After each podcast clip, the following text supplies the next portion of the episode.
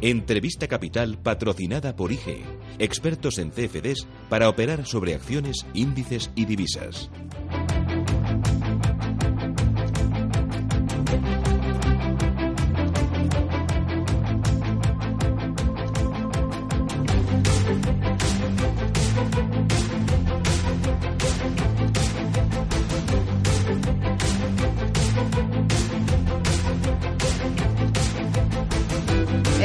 Intereconomía, 8 y 15 minutos de la mañana. Arranca enseguida nuestro tiempo de tertulia. Hoy me acompaña Rafael Duarte. Rafa, ¿qué tal? Muy buenos días. Muy buenos días, Susana. Bueno, que hoy te has venido arriba al ver eh, la mejora del rating por parte de Fitch, al ver que la prima de riesgo ha caído y dices, bueno, va Bueno. viento en popa y a toda vela. Esto tenemos, tenemos viento de popa, efectivamente.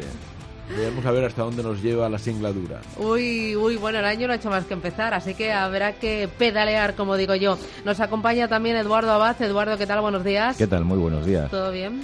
Todo muy bien. Sí. Sí, aquí escuchando el rating y todo lo que nos da la economía y todo lo que nos quita la economía. ¿Qué nos quita? ¿Qué nos quita? No me asustes. Hombre, seguimos igual, ¿no? Los precios de la electricidad siguen subiendo, eh, los impuestos siguen subiendo, dolor, qué dolor, qué los dolor. autónomos seguimos padeciendo cada día más. Bueno, Acorralados. 2018 con los mismos problemas del 17.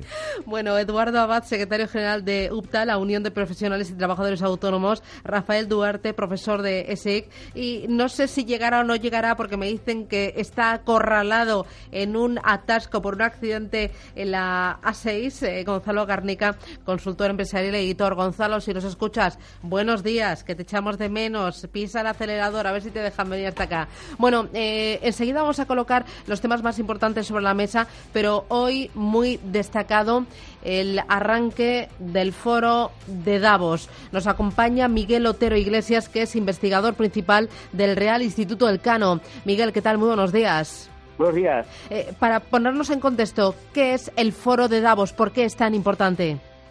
Bueno, porque yo en principio así en una frase es la reunión de los eh, y las eh, per- de las personas más poderosas del, del mundo, ¿no? Tanto en la política como en la economía.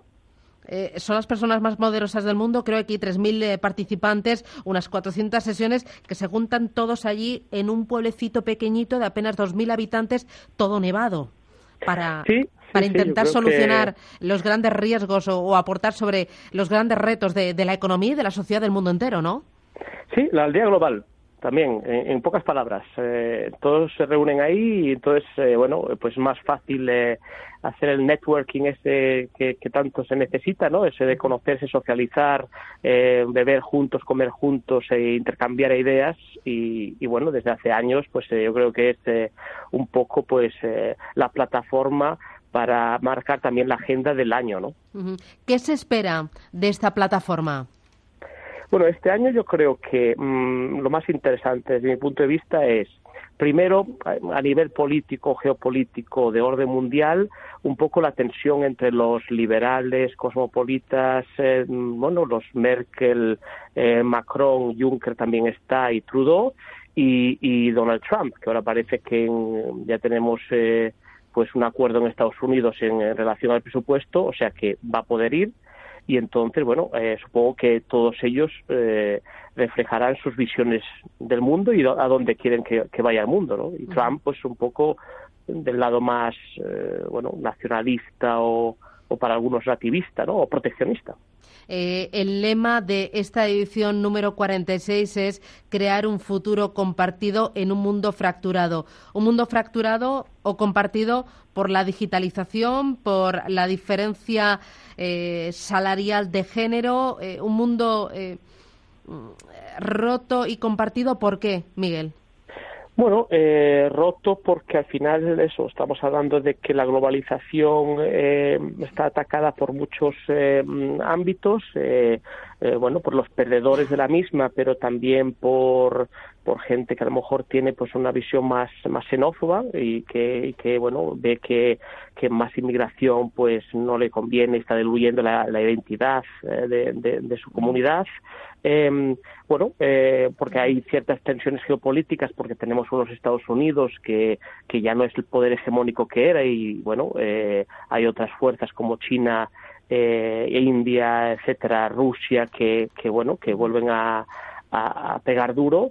Y entonces bueno eh, y es verdad también que uno de los temas de este año eh, importante es todo no de mm, relacionado primero con las grandes tecnológicas y cómo eh, se tienen que regular y cuánto cuánto hecho impuestos tienen que pagar y todo también lo referente a la tecnología blockchain no que, que últimamente pues está creando muchas muchos titulares y mucha gente pues quiere saber un poco qué está pasando con las criptomonedas, con el Bitcoin, eh, a dónde va a, dónde va todo eso. Bueno, una tecnología que va a cambiar el mundo, ¿no? Dicen que es como la nueva la revolución en lugar de Internet, la revolución del valor.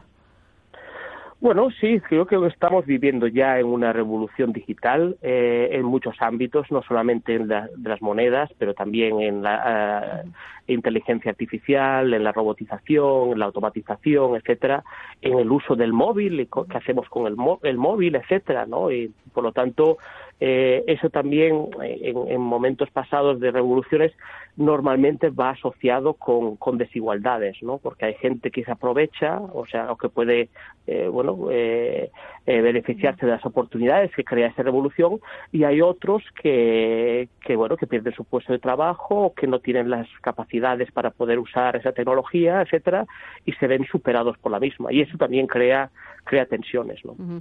En esta edición se espera que asistan 70 jefes de Estado y de Gobierno, entre los que destaca el rey Felipe VI. Es la primera vez que un monarca español acude al Foro Económico Mundial.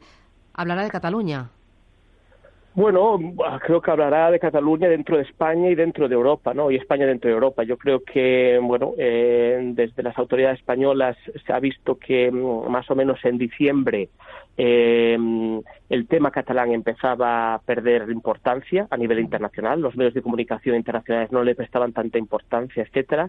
Entonces, esa aparente debilidad que tenía España en su tarea de volver a ser ese cuarto país de la zona euro y, ese, y, ese, y esa, esa potencia media que, que, tenía que tener más presencia y más voz en asuntos europeos, pues creo que vuelve otra vez esa dinámica, ¿no? Y por eso yo creo que el desembarco que, que vamos a realizar en, en, Davos, tanto con el rey como con el ministro de, de, Exteriores y muchos de los de los eh, consejeros delegados de las empresas, de las grandes empresas españolas, para un poco, pues, eh, eh, decirle al mundo y a los europeos que España está de vuelta y que España, pues, eh, pese a las dificultades eh, tanto económicas de la crisis y, el, desafío catalán, pues que, que sabe lidiar con esos problemas, superarlos y por lo tanto tiene mucho que decir a nivel europeo y a nivel mundial. Eh, hablabas de la asistencia de Alfonso Dastis, el ministro de Exteriores, también era el ministro de Economía Luis de Quintos acompañando al monarca. no ha ido nunca ni va a ir en esta ocasión el presidente del gobierno español. ¿Por qué esta ausencia? Bueno, quizás el, a lo mejor la, la, la, primera respuesta es porque a lo mejor tampoco se siente muy cómodo hablando en inglés, podría hacerlo también en español, pero eh, justamente si Davos es un sitio de dar discursos, también es un sitio de, de socializar, ¿no? De, de, estar en los pasillos, de estar en las fiestas, de estar en las, en las cenas, de, de ir a gusto, eso, incluso alguna fiesta. A lo mejor Rajoy, por su carácter, eh, y por su falta de, de, conocimiento de idiomas, pues entiende que sean otros los que vayan y que lo hagan mejor que él. Eh, justo arranca Davos y un día antes el Fondo Monetario Internacional lanzaba previsiones para el crecimiento de la economía mundial. Eh, sigue creciendo a un ritmo sostenido, mejora la previsión de crecimiento para las principales economías del mundo, también para muchas economías emergentes. Sin embargo, la rebaja para España en este año en una décima eh, por el tema de Cataluña. Lo de Cataluña puede hacer mucho más daño de lo que muchos creen. Eh, ¿Cómo ves tú eh, ese efecto en el consumo, en el turismo, en la prima de riesgo, ¿no? De momento.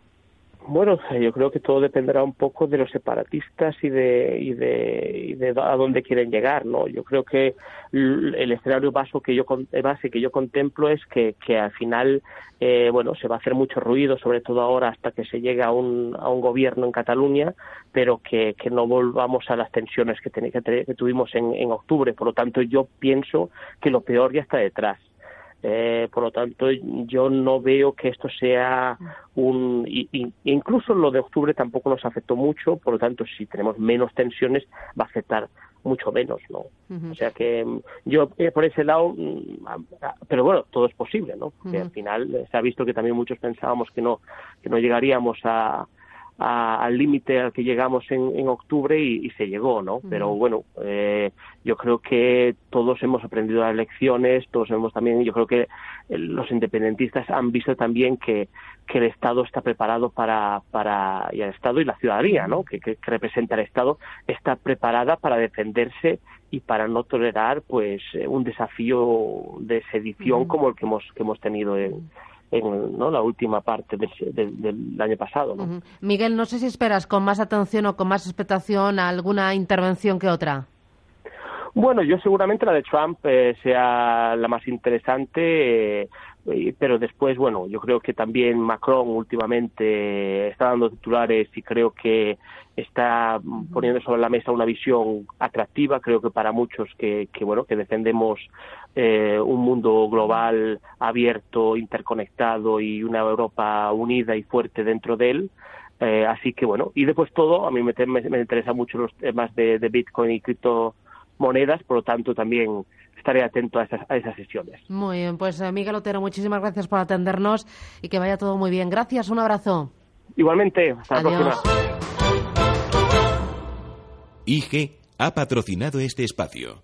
Descubra nuestros CFDs sobre 10.000 mercados en www.ig.com.